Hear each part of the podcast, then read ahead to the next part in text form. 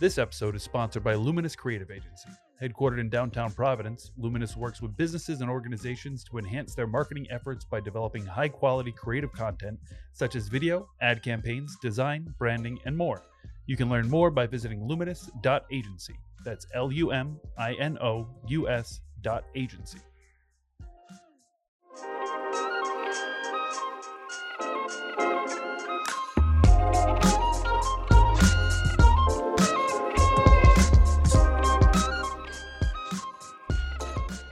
Welcome back to the Hey Rhody podcast, where we take a deep dive into the ocean state and the people that make it great. And this week we are trying out a new intro style. And as always, we are your hosts, Nick and Sasha. Hi, guys. We are so excited for today's episode. We have Maria Tocco from the Providence Flea on. Uh, we had a great discussion about the importance of shopping local and the upcoming holiday markets they have. It was really cool getting to learn more about the all the moving parts that go into hosting such a big flea market. Yeah, that was the thing that kind of surprised me, caught me off guard, off guard, off guard about the whole thing. Um, was just the amount of planning and the things you wouldn't think of when you're just going to the flea, like where can people park and how how can we fit all of the food trucks Mm. and you know just trying to organize an event that large Yep. isn't something you really think about when you're just attending that kind of event. Totally. And Maria really does it like a champ. She has it down to a science. Um, we really loved getting to talk to her and getting to know more about her history and, and why she brought the flea to Providence. Um, we do talk about some fleas during the podcast that um, may have passed, like the Black Friday flea, but I'm going to tell you the ones that are still available. There's Friday Night Fleas on December 3rd, 10th, and 17th from 5 to 9 at the Farm Fresh Market Hall. And then there's the holiday markets on Sundays from December 5th, the 12th, and the 19th from 11 to 3 at the same location, Farm Fresh. Yeah, and uh, sometimes we'll have to do these kind of updates at the beginning because uh, our dirty little secret is that we have to pre-record some of these we things. don't tell anybody. Yeah, just yeah, just keep it our secret. Um, but with all that said, I hope you enjoy this episode, and I think you're gonna love Maria Tocco. Yeah, just like we did. Have fun, guys. Hi, Maria. Thanks so much for coming in. Hi, good morning. How you doing? I'm great today, thanks. So we found out on the way over here that Maria actually lives in Warwick, um, close to our uh, office. But you grew up in Cranston, so not too far. Not too far at all. No, I grew up in Cranston and then I left for college um, and stayed in Boston and Cambridge for Mm. like the next 10 years. What did you? So where did you go to school, and what was your major? Uh, I went to Boston College and my uh, major was business administration with a concentration in marketing. Oh, so that ended up working out really good. So that, that ended Yeah, up working no, out pretty well. good. Yeah, yeah. We've been noticing a lot in like other podcasts that we've had, like the interviews we had, that like everything like is foreshadowing what's gonna happen next, which is like so cool. Yeah, and it's kind of cool to have you actually doing something that like utilizes your Mm. your college. There was, I'd say we're like 50-50 on people that like went to school for uh, let's say. Uh, something to do with medical, Yeah. and then now they're doing like marketing and influencing. Mm. and it's like they're doing something that has nothing to do with their what they went to school for. right. So it's kind of cool that you're actually using Mm. what you went well to school so for. you know i think um, i'm a bit older than you guys and i i think what you'll find as as you sort of um, travel along your the trajectory of your career Mm. You usually end up coming to a point where you're doing exactly what you had always wanted to be doing uh, it's just now you're in a position to actually do it Mm. Yep. so maybe you know at, at the beginning of your career you're kind of um, on a you know a trajectory to sort of climb to the top of whatever your industry is um, and then you know i think as you get a little older you start thinking about retirement you're like what can i be doing next that Mm. um, really encompasses all the things that i really enjoy doing Mhm. um, and uh, how can i make that work and that's kind of what happened with me Mm. Now you went to school in Boston. You lived there for ten years. What brought you back to Rhode Island? Well, so actually, um, there were two breaks in between there. Um, right after graduation, I worked for a year uh, in downtown Boston for the Bank of New England, which is no longer there. Mm-hmm. Um, and I ended up taking a year and a half off and I traveled cross country with some friends. Oh, so fun. Yeah, and we landed in uh, well, we landed um, very intentionally in uh, Vail, Colorado, and we stayed for a year, and we were sort of ski bums. Oh, that's year. so Yeah. cool. That is cool. Yeah, and then I w- made my way back, and um, and I got a job with an international travel and tours company, and with that company, I was able to do all of my international travel in my twenties. Oh, Um, awesome. So I started with them as a copywriter, and uh, I got to go to all the different language schools um, to write about the, uh, you know, the school and the areas that they were in. So that was, um, let's see, France, Germany, Italy, Spain, Wow. Portugal. Did you have a favorite um, place? There's so many. Uh, it's a hard question. it's really a hard question, and I, you know, living there, I was able to travel even more Mm. um, because I was in London at the time with my um, my partner who also worked for the company. Mm. Um, so we got to do a lot of international travel then, and then uh, you know I came back. Um, I started freelancing, and um, and uh, well, actually before that, when I was working for that company, we moved our publication offices to to London, Mm. and my boss asked me if I would open the London office. So um, my partner at the time, he and I went traveled to London, and we lived there for about a year and a half. Mm. Um, and I left there as the publications manager for that company, and um, did some freelance for them when I returned home. And then I eventually moved back To Rhode uh, Island. back to Rhode Island in my th- early 30s hmm um, after having uh, done a completely different job, which was um, I was a I was the managing editor for um, this Harvard Quarterly magazine Mm. um, for a 35 year old Indigenous rights organization called Cultural Survival. Oh, wow. They actually do um, their cultural survival bazaars at Tiverton Four Corners. Okay. Oh, wow. Um, That's cool. It's all Indigenous crafts and things. Mm. And um, I actually was uh, managing their quarterly magazine. And then um, when their uh, executive director left, I they asked me to stand in um, as the managing director of the organization, which I did for two years. Oh, and wow. Then I left.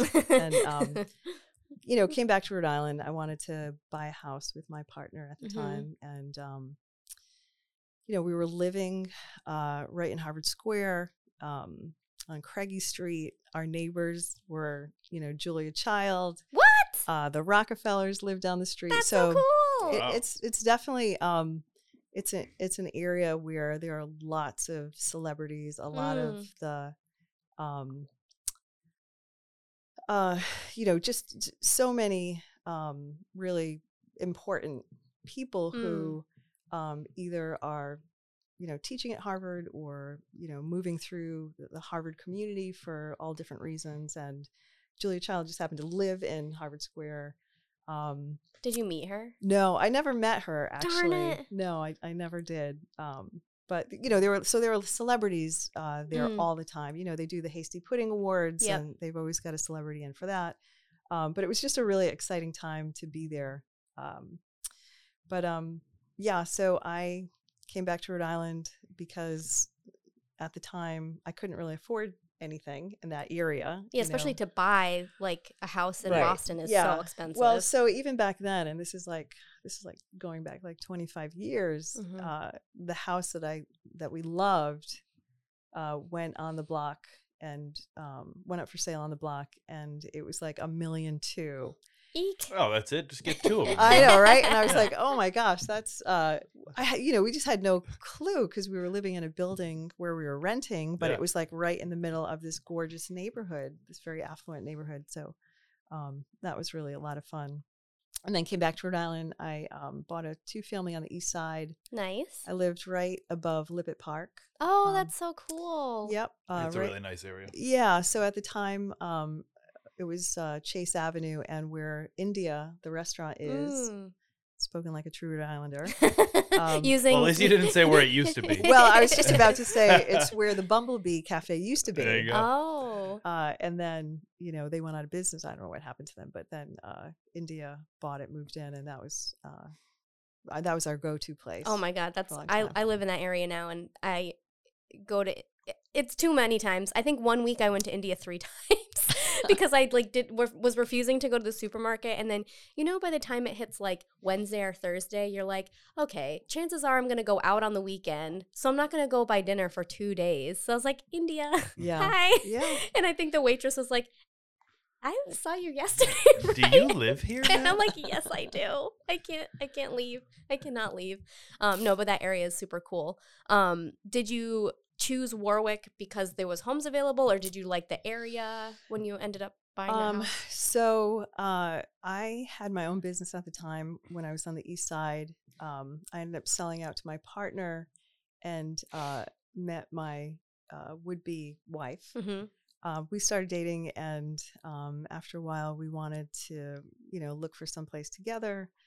Um, her mom happened to live in the neighborhood. She was like our number one uh, real estate agent. Oh, she was starting awesome. to like, you know, look for houses for us, and she found a house just like a mile from her, Mm. and it was the first house we looked at. And after about thirty more houses, it was the last house that we ended up making a, an offer on. Oh, that's awesome. Yeah. And I you've feel like been that's there. what what should always happen when Yeah. a parent's looking for a house. They're like, "Oh That's yeah, I just happened to find this one that's right up the road from Right, me." It's exactly. right down the Weird how that works. Very convenient. Very Uh, convenient. We can see each other all the time now. Uh, you know, and, you know, luckily I love my mother-in-law, so um, you know that that worked out really well. Mm, that's really awesome. Um, now, for those people who are listening and maybe skipped over our intro, um, Maria is the founder and the managing market director. Is that the correct Market term? manager. Market manager. Okay. Um, of the Providence Flea, which is like such a staple. Before we started recording, I was basically just going on and on about how obsessed I am with the flea because it really is like so much fun.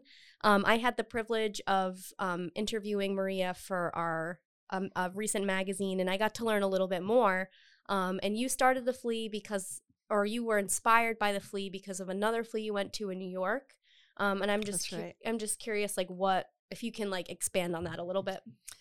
So um, uh, I mentioned in the in the interview for the article that um, I've always been drawn to community markets, outdoor open air markets, and I always seek them out um, when I'm traveling or, you know, most major European cities have a market like this. Um, more of a flea market. This is kind of a sort of reimagined flea, um, and it's a a model that I, you know, tried to um, emulate from the Brooklyn flea, which was the the flea that I went to that sort of inspired me to to start this. Um, and I, you know, when I first went there, it was just because I really wanted to see it. I'd been reading about it in, you know, Real Simple and other magazines and New York Times, and you know, they climbed to like uh, Time Out's top ten list of things to do. And when you visit Manhattan, they're not even in Manhattan. Um, so it must be really good then. so it must be really good, right? And uh, you know, I just followed the the founder stories, which were really interesting. One wrote um, for a blog called The Brownstoner um, in Brooklyn, and the other one was a communications uh, director for a local politician. Um, and they came together and decided to have like this yard sale because one of them was, um, you know, rehabbing his uh, his brownstone Mhm. and uh, had a bunch of architectural salvage that he wanted to sell and he put it out on his blog and he had this like incredible turnout and that gave him the idea to start this sort of community market in um, uh, a catholic school playground Mm. um, and for him i think it for them it sounded like it was just like striking a match it was something that the community instantly embraced and uh, started to grow and grew in popularity. They got a lot of um, press around it because it was this sort of new idea. Um, there had been the you know sort of old vanguard of markets, uh, you know, in Chelsea and some of the other places in Manhattan where you know you'd go and you could find like a mid-modern chair and Mm. you know an antique vase and you know uh, you know a Oriental rug or Asian rug rather. Um, and um, I I think they also really uh, enjoyed that atmosphere and wanted to recreate it in their own neighborhood. Mm. Um, and it just sort of blew up into this really internationally renowned market, like Mm. up there with a lot of the the very you know decades old, maybe sometimes centuries old markets in in Europe as well. Now you started in, and you can correct me if the date is wrong, but around 2013 with the Providence Flea. Mhm. Do you feel like you were just talking about how the Brooklyn Flea had a lot of community support and it kind of blew up. Did you have that same experience, or what was like? How was starting the Flea in such a small state with such a tight? So I mean, obviously our community. I love our community, but I know sometimes they can be a little tough to like you know breakthrough break yeah. yeah exactly so i'm just curious of like what that experience was like how you made it through that and came out on the other side as like now being as successful um, at least from an outsider's point of view very successful very well known. Um, so yeah the beginnings of that journey what was that like? Yeah um well it um i started it in june of 2013 Mm. i had you know created a business plan. I talked to some other um you know sort of luminaries in the in the community who had done events or were in marketing and um, communications i ran it by them. And you know once you actually kind of put it out there you sort of commit yourself to following through yeah. with it. Once people know about it you can't back out. Right right. So i started telling people because that was going to sort of push me to take the leap to do it. Um, i worked with uh, then um, a friend who um, actually joanna detz who runs um, EcoRI news. Mm. um, she's also a graphic designer. She helped me create my first logo um, created a postcard for me. I had um, sort of immersed myself in the creative community. Um, i was you know attending a lot of events at as220 and um, you know just visiting different shops and things that i thought would make good vendors for the flea uh, built a email list of about 200 people sent my uh, postcard out had my business plan all lined up and said, you know, we were going to start and do this every Sunday from June through um, August. Mm. And I was surprised that people actually responded and they started to sign up. And oh that's awesome back then, I just had sort of ex- um, Excel spreadsheets on my wall of like who was coming when and who who needed to be invoiced and who paid and whatever. It was very, very much a sort of um, very, very small potatoes kind of Mm. Um, production sort of uh, um, That's how it's eff- supposed to effort, start. Effort, yeah, It, it should start that way. yeah, Yeah. yeah. Yeah, So it's really Lets definitely you get through the growing pains. right, and- definitely yeah. ground up, and um, you know, I I was in marketing communication, so I, I knew a lot of people in the pre- in the Rhode Island press because at the time I was working for the lieutenant governor. I was Mm. her communications director, um, and uh, I got a lot of coverage. You know, the Saturday before the f- flea or the Sunday morning of the flea. Uh, we got like a half page of the style section, which is no longer in the Providence Journal before it was taken over by the media company that owns them now Mm. um, with some you know photos of some of the vendors who are going to be there um, we started on that first june sunday with only about 30 vendors wow and um, it was also like striking a match i mean i flyered everywhere i had ads out everywhere um, uh, you know i was telling everybody about it i was dropping postcards everywhere and uh, Very much like a guerrilla marketing kind yeah of campaign. totally Yeah. yeah. definitely you know just sort of um, boots on the ground kind of thing and the the response was overwhelming i mean we had such a great turnout um, i actually was criticized for uh, overselling the market oh so no somebody actually came and said you know i thought this was going to be a lot bigger like where's everybody you know i thought this was going to be like you know whatever and I, I was you know i said this is our very first This is our first one. And honestly, like the fact that you had 30 vendors at your first market, that actually surprised me a little bit. I would think,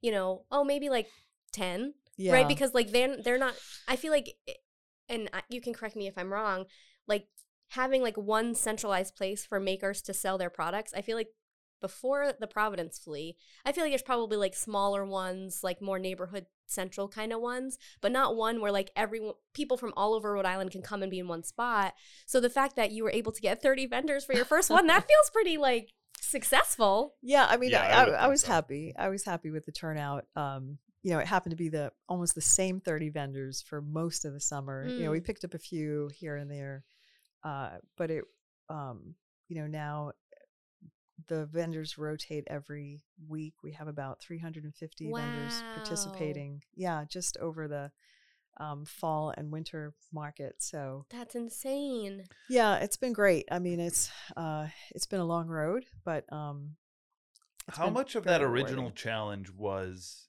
and maybe still is, location? Like finding where you were going to do it, and then like where uh, you're at um, Farm Fresh now, Mhm. correct? And then you know you've been in a few different places, and it must have to change depending on how many um, people are there selling. Like that has to be a huge challenge. It has been a, a really big challenge uh, because we need a lot of space, like 16,000 square feet of space. Wow. And um, the way I landed on where we are now, uh, before the bridge was built, before Plant City was there, before a lot of the stuff that is happening down there was was there, um, it used to be my walk from the State House on my lunch hour. Um, I would just, you know, go all the way down to the Point Street Bridge and back. And I was had this idea of having this market in my mind, and I kept thinking, where can I have it? Where can I have it? And then, you know, as I'm walking by this this little strip of grass, I thought, is this big enough? Maybe this is big enough. Doing Um, math in your head, like how many square feet is this? Yeah, and there's no sculpture there. There's actually a helipad, and I knew it was a helipad because I had seen a helicopter land there while I was, you know, walking back and forth one day. Um, and so I did a little poking around. I asked the city. I met with Art, Culture, and Tourism. Said, you know, I'm going to fill out this, you know, event application. Um, I think I'd like to have it here, and they uh, were excited about the the idea of the market, but they said, you know, we we want you to be successful, and we don't really don't think you can be successful in that location. Um, you know, it's the it's the back of a bunch of buildings. Mhm. Um, there's no natural foot traffic down there. Uh, you know, South Main Street has been trying to do spring spring markets and spring events, and they're having a lot of trouble bringing you know anyone to that area. Um, so you know, we think maybe you should think about another spot. And um, at this point, I had gone down there with my brothers. We, you know, we mapped the whole thing out. Yeah. I'm like, I can fit this many vendors, and I said, you know, uh, if you let me use this parcel, um, I I guarantee you I will be able to bring people to the market. You know, um, let me worry about that because that's what I do, and you Mhm. just worry about the permitting and and let it, you know, figuring out how I can use this. And so they agreed. Um, what I found out uh, mid midsummer was that um, it's actually not city property. It's um, it's a parcel of land that is under the purview of the 195 Commission. So when they moved Huh. the 195 ramp and opened up all that land for development, they added this little parcel, you know, in with it. And so I had to go to the 195 Commission and ask them if I could use it. Um, they decommissioned the helipad. Mhm. Um, they didn't. Uh, they didn't want you know us to be having a market with hel- you know Yeah. helicopters landing in the middle of the market. Excuse me, That'd let me just yeah. land my Get helicopter. get out of the way. That's right. Everybody back up. Uh, so they put a big X on it, and I kind of use that as a sort of a uh, a marketing kind of gimmick where I X was like, you know, spot. X marks the oh, spot, right? that's so That's cute. awesome. I yeah. love that. So we had like an over, you know, a, a bird's eye view of it. Um, Mm. and um and so i uh i s- i was able to use it uh you know they leased it to me i had a lease agreement with them i still do but every year they were looking to um, market and sell those properties because they need to develop them as part of the Mhm. deal with the U.S. Department of Transportation, who they bought the land from. Mhm. So, um, you know, I'm always on eggshells, wondering is this the year that they're going to Ugh. develop? And um, they've had a couple. They, they've had some interest in it. The most recent um, was the boutique hotel that they've wanted to put there. There are some Boston developers who have come in. They actually put a bid in. Um, I think the application, after several years, is still held up um, in the uh, Coastal Resources Management Council Mm. because it would require uh, quite a few variances and waivers for them to actually build so close to the water on such a thin strip Mm, of property. Yeah, because it's, I mean, it's big, but it's small for like a building. It's only 50 feet wide at its widest in the middle, and then it sort of gets skinnier Mm. and skinnier, like 30 feet at the at the ends. Yeah. It's kind of it would be like one of those um when you're up in Boston, the like the old areas of Boston where like the buildings just kind of almost come to a point. They like used Like every the square Flatiron foot building, of it. right? Yeah. Or the Yeah. Flatiron in New York. That's Yeah. what I thought. That's the only kind of thing Yeah. they could put there. Um, but they, you know, they had a design, and Mm. um, the 195 Commission was uh, pursuing it with them. Uh, but I think it's um, my understanding is that it, it will probably be rejected by the the CRMC. They the CRMC like there's probably one person at the board is like all they do is go to the flea and they're like we cannot let the flea leave this location. It's not happening. Well, So I you know, hopefully that's the case. yeah so i have um sort of not really officially and not in a very assertive way um until now i'm thinking about more assertively trying to convince maybe the governor or the next governor that you know this property should be turned into a park Mm, uh, because it's sort of a natural extension of the parks that they've built on both sides of the river now um, around the bridge. That was also part of that that um, deal with the DOT was that they had to create seven acres of parkland on either side of the river. So there's two acres on the side that we're at, and now there are f- about five acres of park um, that they're still developing on the um, the west side of the river. mhm. And just like Boston has their emerald necklace, right? So you Mhm. can, you know, walk around the city in a loop and be in green space the whole time. I just feel like this should be our green space from the Roger Williams Memorial Park Mhm. uh, near the State House, you know, all the way down past RISD to the Riverwalk, uh, past this little 195 strip where the flea is, over the bridge, and back down.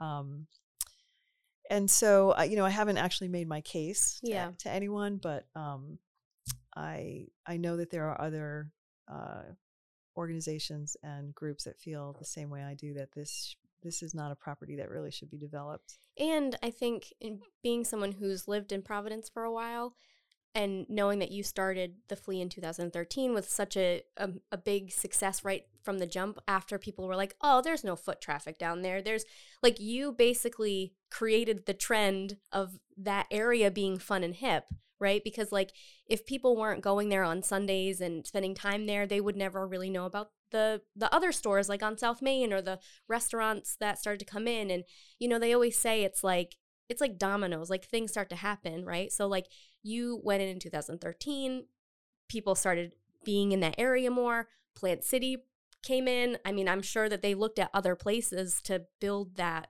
restaurant marketplace And i'm sure knowing that you were there on sundays and bringing so many people i'm sure helped in their decision making. Same thing with the pedestrian bridge and now the businesses that are now on the pedestrian bridge there's the guild there's um is it Tizzy K's, the ice cream place? Like all those places now have foot traffic because you brought it there, whether it's only from you or whether it's, you know, a bunch of things coming together. But like you you are a big part in making that scene so popular. Well, thank you. I can't take uh, you know, credit for for all of that. I, you know, the bridge was um was sort of in the makings for many years, uh, Mhm. and that needed a push, and and that got a push from um, the Building Bridges organization, Mm. who really um, kind of set the fire under the the state to get that built Mm-hmm. uh, and you know and got it built. Um, uh, you know, now I think it's um, it's created um, it it- it sort of generated a lot of excitement uh, because of the flea being there and the plant city and the Mm. popularity of plant city and you know the beauty of the pedestrian bridge which um, was incredibly expensive but i think it was really worth every penny Yeah.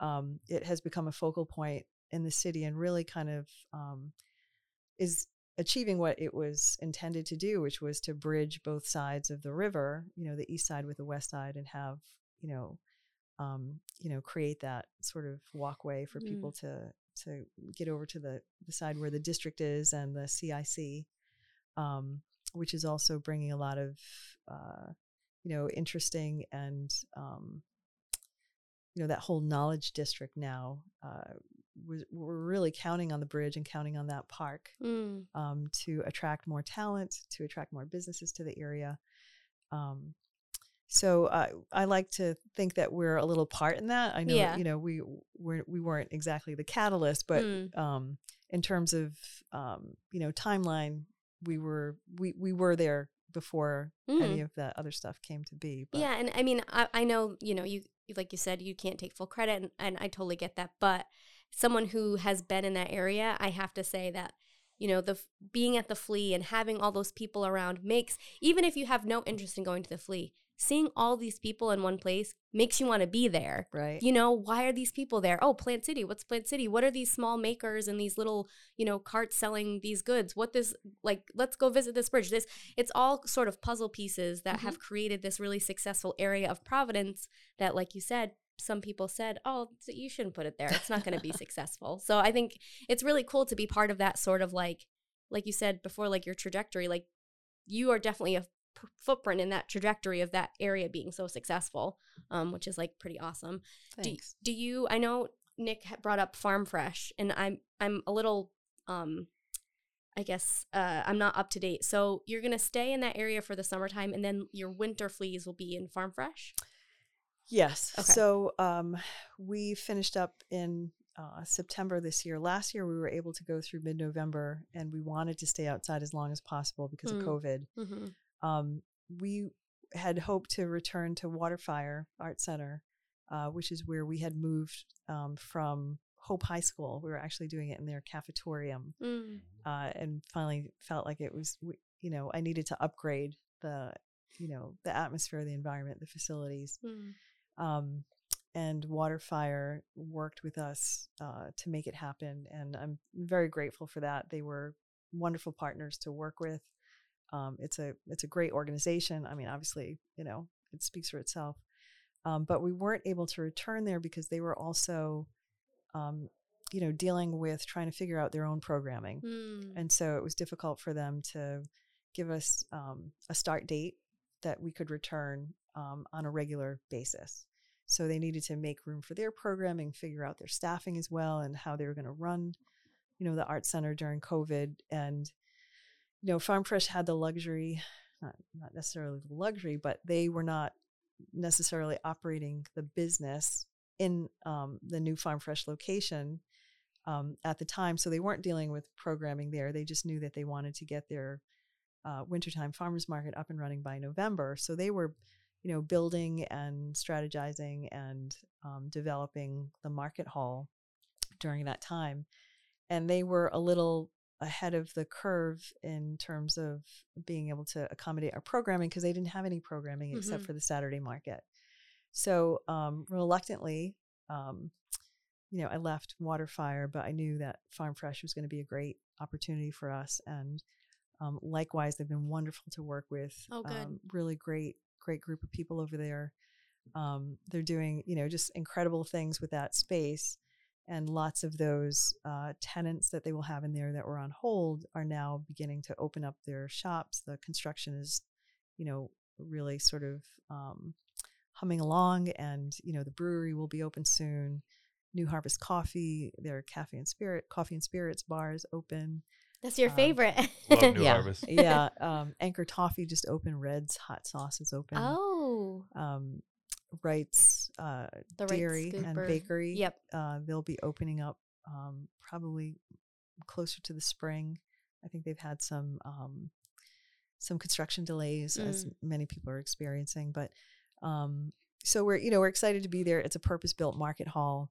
Uh, it has you know high end filtration system. It's got like overhead fans. It's got uh, these giant green garage doors that we're able to open, you know, to let more, you know, sort of air circulation Mm. come in. Really high ceilings, touchless uh, bathrooms. Oh, um, cool. Yeah, Yeah, I mean, it's- it's- thematically, it's, yeah. kind of right on point. I Yeah. mean, I understand the the Waterfire Art Center, uh, which is fantastic, uh, and also because Waterfire, where your location is for the summer one, like it kind of just makes sense. But Mhm. also, Farm Fresh and for what they are, and like the theme of the business, kind of jives very Mm. very well. And then the way that it's set up, like you said, they have the indoor space, they have the garage doors. The outside is all like the the paved The area with the picnic yep. tables, and like it's kind of a Yeah. perfect area for that too. It has been, um, and like I said, we're really grateful to to be there through. Uh, we'll be there through May actually. So oh, nice. um, we have a contract with them to finish out our indoor season there. And then hopefully we'll be able to return to South Water Street, but now with the um, the bike path, Mm. uh, that may create some um, parking difficulties for us. We've got like a, a whole sort of conga line of food trucks and oh, yeah. Being true. able to sort of unload and uh, load up at the end of the day. I'm not sure what Mhm. that's going to look like, but um, I've had conversations with the city planner uh, in the early stages before the the um, bike path was uh, actually installed. So I need to follow up with him and Mm. figure out if that's going to be able to, if we're going to be able to return there for our 10th year anniversary. Fingers Uh, are crossed. Yeah, thank you. Um, ho- ho- hopefully, uh, hopefully, and um, you know, obviously, we'll also have to check in with the 195 Commission to see if it's available. Yeah, I think that might be one of the, or I would assume that's one of the dangers of doing things in a city space outdoors and it changes. And like you said, there was like the possibility of a building going in and then infrastructure is going to change. And it's got to always kind of keep you on your toes Mm. doing that type of thing. Yeah, it's pretty stressful. Um, 'cause I have bet it say is. Uh, you know, unlike a, a business who has a permanent location, you Mm. know, you you can it frees up you know sort of headspace to think about other things like growing the business and Mm. uh, you know advertising and um, expanding your you know your footprint, your vendor space. Um, but every season for me, it's been you know a challenge, um, anxiety inducing. you know, are we going to be able to go forward? A lot of times it would happen at the last minute that we'd get the approval from the school department to have it at Hope High School Mm. or, um, you know, at, at the 195 Commission. We were, we've been told several times, you know, the building's going in, we can't do it there. And then finding out later that, um, you know, they, they uh, you know the the construction was not going to start this summer so you can use it through september or whenever um but yeah it's uh it's definitely It's a little flying by the seat of your pants every once in a while. it one. has been and that's been the toughest thing for me because i um i'm really organized Mm. and very type a and i need to have everything sort of you Mm. know Done and ready and parsed out and uh it's really hard to you know to run a business like that Mm. Well, you're um, handling it really well.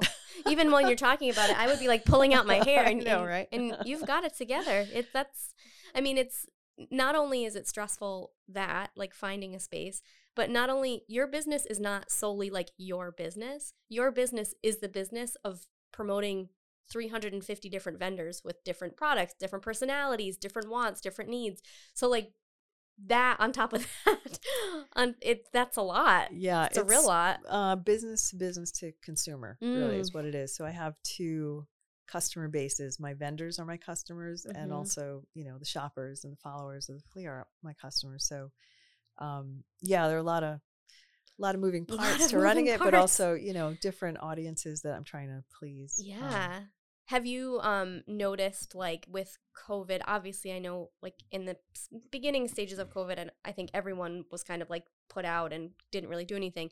But do you notice like now that things have started to ease up and you know it's okay to be in one place with people masks or no mask however the um, protocol is are you noticing that it's been a lot busier because i feel like when i go to the flea over the last few months i'm like holy moly it is it's so busy which is amazing and i i have my own theories obviously which are like i know everyone has been in their house for so long and when over covid when we were like we need to make our small businesses work and be successful and Yeah. now the flea is really like an avenue for people to do that to support small businesses in one place it's easy you don't have to order anything online you don't have you literally park one place and you can go to a, a million different vendors one, at one time um so i don't know if you have any like Well, I think um, last year was a selling season like we've never seen. hmm, Um, and you're right. I think it's because people were cooped up. Uh, they were sitting on a pile of cash. you know, people had uh, both um, savings from not going out. A lot of people had assistance from the government for Mhm. being out of work or getting laid off. Um, and I think people were just dying to come out and spend some money. And and the flea really is, um, you know, it's a it's sort of the intersection between being a gathering spot and being uh, a marketplace. I mean, Mm. vendors come out to see other vendors. Um, their followers come to chat with them. Mhm. Uh, you know, I have friends who've become friends through meeting them at the flea. Mm. Um, and so I think people saw that as like their Sunday gathering spot, and they really wanted to come out and see those same people and reconnect with them. And um, it- it's just a fun place to be on a Sunday. There's a, Mm. a lot to see, a lot to do. There's so much going on. There's a lot going on. There's going new on. food trucks, especially being in that pedestrian bridge area. You know, when you're done shopping, you get to have like a cool view of the city. You know, there's if you go over the pedestrian bridge, there's a bunch of other like restaurants, coffee shops, businesses. So you can really like it's a whole day in one little area. It's Right. you know, it works out really well. And so it was, uh, you know, it was just a, a gangbusters summer for vendors uh, too. I think, um, and and difficult because it'll be a really tough act to follow because Mm. now things are sort of pulling back a little bit, right? So, um, you know, uh, I read in the news that consumer spending, you know, their confidence has sort of waned a little bit. Um, you know, with the variants, with the winter coming on, you know, um, with you know changes in the way we we live and work. Um, a lot of people aren't going back to work. Um, so I, uh, I, you know, I think we'll see a slowing, and then I think probably we'll see another surge for the holidays starting with this month. Uh, for us, you know, the fall is kind of a shoulder season. Um, I have to have the fleet every week to keep it going to make it a year-round event. Mm-hmm. Um, but I think during the fall, it's also difficult because people are out doing harvest festivals and apple picking and Yeah. you know hay rise and you know whatever they're doing. Mm. Um, and so it's it's hard to compete with that, especially because you know Rhode Island is such a small state. Providence is a relatively small city. It's not like you know having a, a market in the middle of Boston where Mm. you've not only got like tons of uh, people and money, you also have a lot of transients, a lot of Oh tourists yeah, tourists. Exactly. you know year round so um, they constantly have new people coming in new faces Mm. new purchasing power hmm um, which we you know we don't necessarily It's have a, it's a lot of local people Yeah. for the flea. yep Well, and it's helping too that uh, things like the pedestrian bridge um, are adding to the walkability of the city. sure And that's something that Boston has. Plus the fact that there's the subway, less people, obviously, there's still a ton of cars, but less people drive every single day as part of their commute. Mhm. More people in Providence are driving. Um, so, in some place like Boston, having a, uh, a farmer's market or an outdoor market of any kind, more people are just going to walk by it right because Mm. part of their day to day, say you put it somewhere near a train station, 50,000 people are walking out of that train station every day. exactly Uh, there's not really a single spot like that in Providence. So uh, I think that area is really good because it's an area that people want to walk around where you are Mm. right now outside. Um, and there's not a lot of those, but it is getting better, I think, in Providence. I, I agree with that i also think there's a lot more industry and the economy is very different in places like you know boston and even you know connecticut um, obviously new york Mm. uh, but there's you know there's just a lot more money there Mhm. um, and as you Mhm. say nick a lot more people so i think you know um, providence constantly has this influx of people coming here and creating new things um, you know we benefit from from brown from risd from jay wu and they're constantly pumping out new entrepreneurs new artists Mm. new um, you know culinary professionals. So we we benefit from like a new restaurant you know every it seems like every couple of weeks there's a new restaurant opening. Um, you know my question always is um, what is the sustainability for those new businesses and, Mm. and restaurants? And um, you know what is rhode island's industry? Um, you know primarily it's tourism. Mm. uh, I know the you know the state leadership has been trying really hard to attract, um, you know, uh, more high tech jobs uh, with an, you know creating and developing the knowledge industry. Mm. Um, uh, you know, with some of those, um, some of the more high tech um, companies that are coming in across the river, you know, certainly that's going to help. Uh, but you know, I, I think Providence could definitely use another 100, 200,000 people to support all of the good Mm. ideas and, um, you know, events and businesses that are that are that are here Mhm. and that um, continue to develop here. And we also got that influx. Uh, I actually think we were talking about this in one of our last um, podcasts, but f- just from uh, COVID too, um, a lot of people realizing they can work remotely most of the time or what have you, and are moving out of New York or Boston and moving here because they still like living in the city, but Mhm. Maybe somebody that lives like where I live in northern Rhode Island doesn't think of Providence as affordable, but if you move there from Boston or New Mm. York, it's definitely more affordable than those. So we're we uh, even though some of those people may hop on the train and go to Boston during the day on the weekends and stuff, they are still milling around the city and doing things here.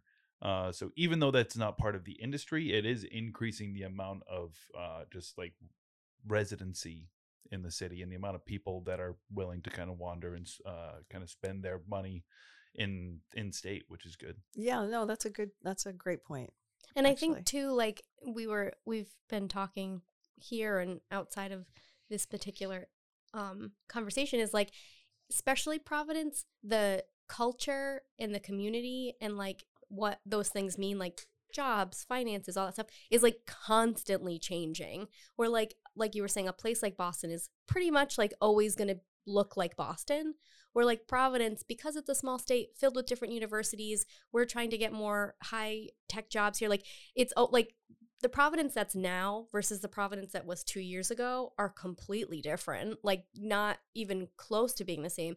So with like you were saying, Nick, over COVID, you know, when people were like, we don't want to live in these expensive cities, we're not going to. So he, hoping is that, that that's a positive thing for us, and that does bring more people to um you know things like the flea and local restaurants and local um places i do have a question though that i've been dying to ask and i'm going to ask both of you it's not it's not a serious question in no specific um vendor names but when you go to a flea whether it's providence flea the brooklyn flea a flea and market and i'm going to ask you this question too nick so start thinking what do you look for like what's your favorite thing to buy at a flea like what are you looking out for That's hard for someone who loves to shop. I know. I Um, because I'm thinking about it myself, and I'm like, what would what would my answer? Be? I don't even know. But I'm because I feel like when you go to a flea, there's always so many things you see, and Mhm. everyone has personal style and personal wants.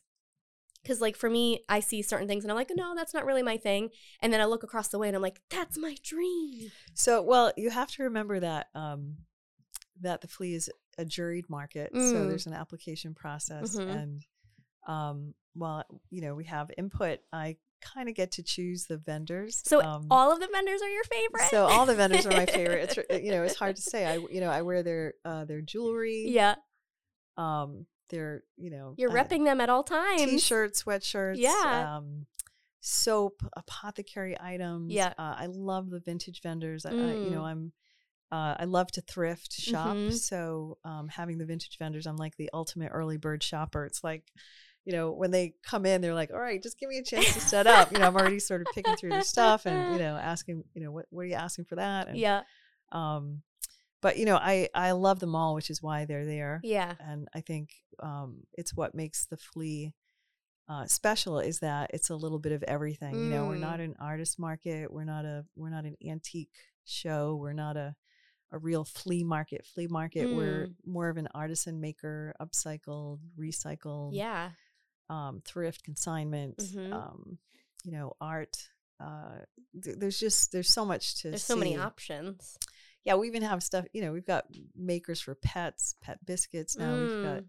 Buns Bakery, so we're like the Sunday go-to for babkas and we were talking about that recently. The babkas from Buns. amazing. We've Yeah. got uh, Mariella's uh, macaroons, French macaroons, Mm. which we love. Um, there's Gotef, which is this really interesting snack made out of uh, Ethiopian grain Mm. uh, called teff, and it's actually it's really it's delicious. Mm. Um, they're there every Sunday, uh, and then you know we have the food trucks. Um, we've got New Harvest who's doing, you know, um, signature coffees for us on the weekends. So, oh, cool. Yeah, they'll do for for our Halloween market on Friday night. They did like a wicked matcha tea with like black whipped Oh, cream, and it was so yeah, it was really cool. Oh really God, cool. I'm sad I missed that. Yeah. The flea just kind of gives it a little bit of a casual. Well, there's you know there's that element of being able to meet the makers. Yeah, right? totally. So um, everything is handmade, uh, or or vintage or upcycled. There's nothing new um, Mm. unless it's made by Them. you know a local maker. Mhm. Um, so you know being able to meet the proprietor, the designer, uh, you know the baker, Mm. um, the apothecary maker. You know it's Mm.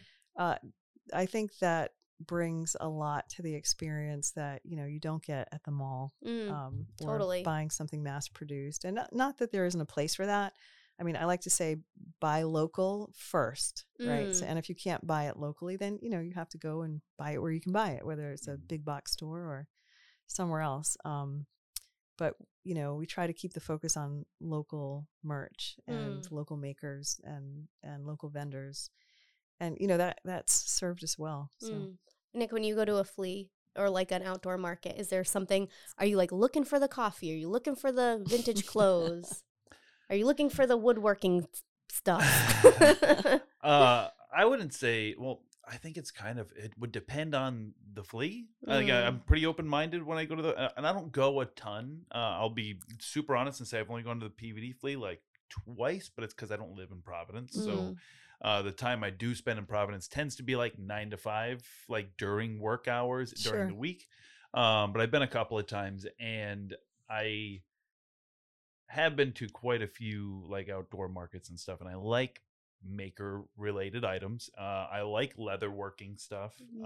Um, I like looking for anything with a patina on it. So I like things that are like brass or metal or leather or um, anything that can that ages nicely. So I do like vintage stuff as well. Uh, most of it is out of my price range. so every once in a while, like if I do buy like even say a wall like a real nice wallet or or something of that nature, uh, it's like once a year or Mm, something. and I'll, sure. like Treat have some money yourself. put aside for it. uh, the I think the thing I've bought more than anything, and it's just weird because I probably do more of that in like the fall, uh, is flannels.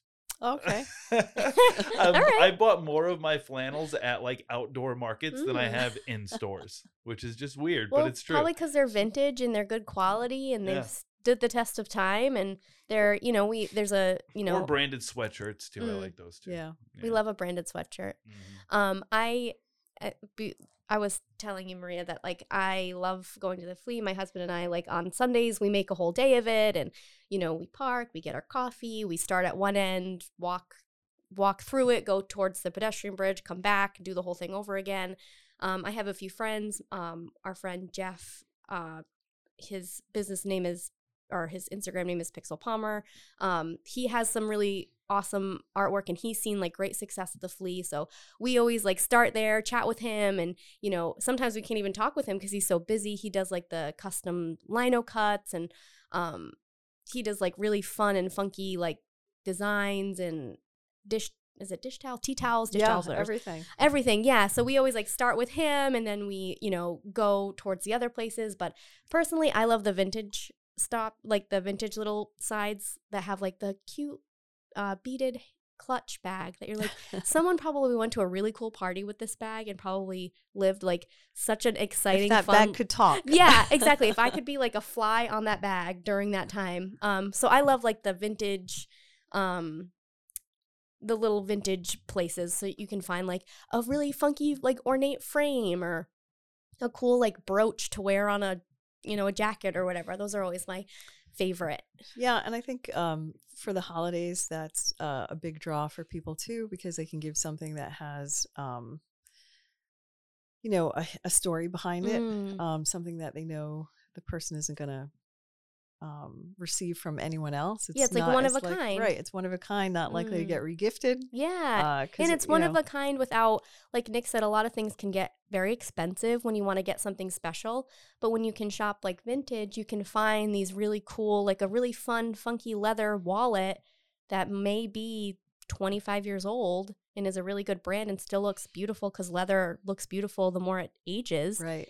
and like you might not have been able to afford it otherwise so it gives people a cool opportunity to get these really awesome like one of a kind gifts and stuff Yeah. yeah, I'll definitely be utilizing the flea to buy my holiday gifts this year. That's for sure.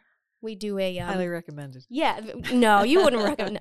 Um, we do like a swap uh, at our company, and it's it the kind of rule is to shop local, and Yeah. it's fun to go to places like the flea and like pick out like one thing from each place and like get it all packaged up, and that's Yeah. what I'm looking forward to That's a good idea, actually. Don't steal like my that. idea. No, I te- is. It's a great idea because it also keeps local dollars in the local economy. Right? So when you buy something at a big box store, it goes out to wherever that headquarters is, Mm-hmm. either here or abroad. Mm, Um, but when you buy local, you keep that money in the economy. mhm. Um, you know, it that person is using it to spend money on other local goods, hopefully, and Yep. uh, it makes a big difference. Don't steal my idea. I mean, I've. No, we- do when steal it, we- do. Yeah, well, yeah, you yeah. can steal the local. Maria would like for No, me to go- steal it. But just don't go for all different vendors. Do like two vendors. I'm gonna do like Yeah. ten vendors. Well, I mean, I think the past like three. Well, we didn't have one last year, COVID. Uh, but past like three years before that, it was it's something from Frog and Toad every Yeah. time. always. Our all our old office was right near Hope Artiste, so Frog and Toad was right there. Sure. and Yep. It was, Stop. it was easy to like- do, but I like the idea of, of the getting someone at the flea. It's a good idea. Yeah, we're Yeah, I gonna be there. you know, supporting any local business is a good idea, whether Mm. it's one at the flea or somewhere else in the community. Mm, Um, you know, every you know everyone needs our support right now. It's Yeah. really tough times. It looks like we're not going to pull out out of it completely anytime soon. Yep. Um, so if everyone does their part and buys local, My issue Yeah. with the flea is that when I go there, I want to buy everything for myself and not for anyone else. right? One for you, one for me, And I have that you. problem. Like the good thing with Frog and Toad is, is when I That's when not I a problem. That's not a problem. That's not a problem. You're right. You're right. But like when I go to like a Frog and Toad or a Stock, I live in that neighborhood, so I go to those stores a lot. So Mhm. I kind of know the inventory. So I'm like, I need to get this person a gift.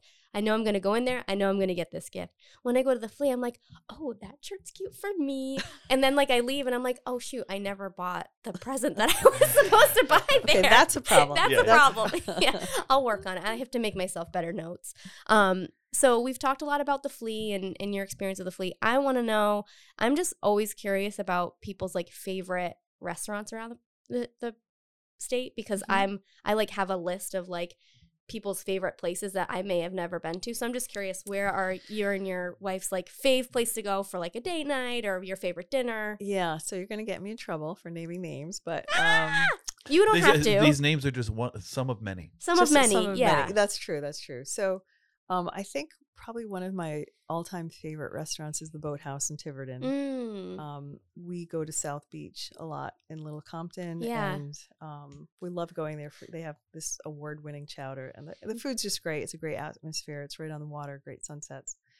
We really love that for special dinner. Um, Do you have a favorite like this is a safer question I think. Do you have a favorite go-to cuisine like Indian, Mexican, American, Italian? Uh, maybe that's not a safer question. it's not. You know, we love we love just we love food. Yeah. which is a problem. We're Mhm. both Italian. Um, you know, our go-to restaurants on the hill are Pane Vino and Mm. Massimo. We love them both. hmm Um, for uh, let's see, Indian food, probably our favorite is Kabob and curry. Me too. Well, Kabob and curry in India are like neck and neck. in. India. I like swap like I always say that I one night I get Kabob and curry and then the next time I get Indian food which is like 3 days later I get it from India then 3 days later Kabob and curry I switch and I have favorites from each place that I Mhm. feel like they that is like their best thing so I I try to like spread my love to both of them. yeah. I love them both very That's a good idea. I know. Uh, you know, they're just there's so many. It's hard to it's hard to pick. I, I like some of the old guards. Like um, we love Cav too. Mm, I love it it's there. a good one, especially Um, during the holidays. I feel like it's so pretty in there. It's like it. I mean, it is. It isn't even decorated specifically for like the holiday season. It's like that all the time. But Mhm. when it's like chilly outside and you go in and there's all those like pretty things hanging from the ceiling and the beautiful like deep tones of the uh, walls and the fun chairs and oh, it makes me so excited Yeah, for the so- holidays. and just you know, there's so many new ones too. It's really hard to. Mm, It's it's hard to you know. it's so hard. I mean, hard it's it's Rhode pick. Island. We're known for our food, right? Right. I know. That's and I think true. we have a more uh, vibrant scene than even Boston when it comes to food. There's just so much in, concentrated in such a small area, and then we also have great restaurants around the, the state, like you know Sienna's, and Mm. Uh, there are just so many. It's hard to. Yeah, there's it's it's funny because like when growing up, and I've said this before, like growing up, I think we mostly went to like more chain. If we did go out to dinner, like as a family, it was always at like a more chain sort of thing. And now I don't even remember the last time because there's so many fun, cool, new like East. I mean, I live in Providence, but we go to East Greenwich, and there's a million new restaurants Right. down there. We Mhm. we live near Hope Street, so we go to all those places. We go downtown. There's just like every weekend there's a new place to go to. There's a new place to explore, and it's like it never ends. Yeah. It's Yeah, it's in, there is always something new. it's intimidating. It, not in, not in a bad way, but it's like you know where do you go? Yeah, I get um I'm one of those people that if there's too many things even on like a menu, I'm like Can't just give me like four choices. yeah. Right. I'll pick one. Like if there's uh you go to like the really big like uh what's the joke? It's like uh Cheesecake Factory has like Oh, yeah. 27 pages. Their Yeah. menu is like an actual dictionary. Which is great if you go with a big party and Right. everybody has different tastes and Yeah. you're just trying to kind of appease a group. But that can be Uh, overwhelming. Yeah, Uh, but sure. for yeah. somebody like me Yeah. who just likes food, I like everything on the menu. Yeah. Like Yeah. I, I kind of like when you go to a place that's doing um like the like the say the three course menu Mm, and like you might not even have a choice. Here's what we're serving you. Right. mm. I'm like, Yeah. all right, cool. I like that. I've only I went to so mm, uh when my when Brian and I celebrated our 10 year anniversary, we went to Gracie's and they have it's the first time I've experienced this, which was so cool. They have like a tasting menu and it's I think it's Yeah. seven courses maybe. And I'm a vegetarian, he's not, so it was cool because we got different things and it was like it like you said, Nick, it was actually like really cool to not have to think about it. Like it just Yeah. got brought to me and I didn't have to ask any questions or like I didn't have to know anything. I'm just like, ooh, what's this? This is exciting, and it's that's yeah. Especially if you do one of that does wine pairings too. Yeah. You know, different wine every couple of courses. That's true. I'm not a big wine person. I was drinking like they have. I don't remember what the cocktail was, but it was like a very strong cocktail, and I was like, "Give me more of those." I don't know if this goes with this di- this dish, but it tastes really good. Um, but no, I love I love stuff like that. Um, do you in Warwick? Is there a place that you love like near your home? Uh, let's see. In Warwick, we typically go to uh, Sophia's, which is Mm. down just down the street from here. Mhm. We also love the Shanty. We go there a Mm. lot, uh, which is more towards East Greenwich, but I think it's still in Warwick. Um, where else do we go around here? Let me think. I think we a lot of times go into Garden City because we Mm. like um, the um, Avios. Avio is good. Mm. Yeah. And we also like um, what is the little one on the end? Um, I know there's I know I know this is not what you're talking about, but it's near the Starbucks. yeah, I don't know the name of it, but um there's a, now an Asia Grill in in Cranston. Oh. And Asia Grill is a rest like a Chinese restaurant from Lincoln. So that and you know, being in Providence, it's way easier to get to Cranston. So now I can enjoy my Asia Grill in Cranston. It's so nice. I love it. Yeah, I mean, I guess so. If you're not too far from us here, you're also not far from like Main Street in East Greenwich. Right. Mm. So Yeah. all those fun little restaurants, and you know, my favorite uh, espresso martini in the Oh, state is nice. uh, Main Street Coffee Okay. over there. It's great. Guys, I made an espresso martini at my house the other day because I haven't. es- I just got married like a month ago. Oh, congratulations. Thanks. And um we um we got an espresso maker. So now like I'm like trying to use an espresso maker in any sort of way. And I had a few friends over and I was like, guys, I'm gonna make these. I've never made them before. And they came out so good. Wait, didn't you just say you were going to celebrate your 10th anniversary? Um I, we celebrated our 10th anniversary of dating Oh. last March. Okay. We got married in October. But our plan is is that we're no longer going to celebrate two anniversaries. We're just going to pretend the October anniversary is like that's it. So next October we're going to be like we've makes been it easier. we've him. been together 11 years and we've been married for one. Yeah, that definitely makes it easier. And I also noticed earlier it was the first time you nailed saying husband on the first shot. Yeah, I haven't been She kept- doing it. Keep, keep, keep saying boyfriend. Yeah. Oh, wow. Okay. It's when we didn't husband. we didn't do like an engagement. Like we just went from like dating for 10 years to being married. So I didn't have that transition where I would be My like my fiancé. My fiance. So I went from like my boyfriend to now my husband. It's very strange. It's it's a cool it's a cool problem to have, but Yeah. it's you know, You'll get there. we'll get there. we'll we'll get there. Um but yeah, I um we appreciate you coming on so much. We Thank you for this has been me. so much fun. Yeah. Um And then, um, so any big events coming up is the easiest way just to kind of go on the website. Um, yeah. what's the so, best way to follow you and, and see what's going on? Uh, well, one of the best places is to open the um, current issue of Providence Monthly. Oh, we Would got a you look at that? Or plug. Hey Rhody, we have a half page ad that has all of the dates for our holiday markets and um, the fall markets in November. So basically, we're uh, we'll be at Farm Fresh every Sunday from 11 to 3 hmm uh, this month and next month up until Christmas. hmm Uh, and then we'll have our um, our Friday night markets um, starting with the Black Friday. night That's so. market. I'm so excited for that. yeah, I, I, I'm sure you've done it in prior years, but this is the first year that I'm like, it's not. This is Oh, our first. oh, it- okay, first good. Year So I'm doing not Friday behind night on this. markets. You're not. cool. So uh, we had our Halloween market last week. We do it Mm-hmm. the, typically do it the last Friday of the month, which we've done through the summer.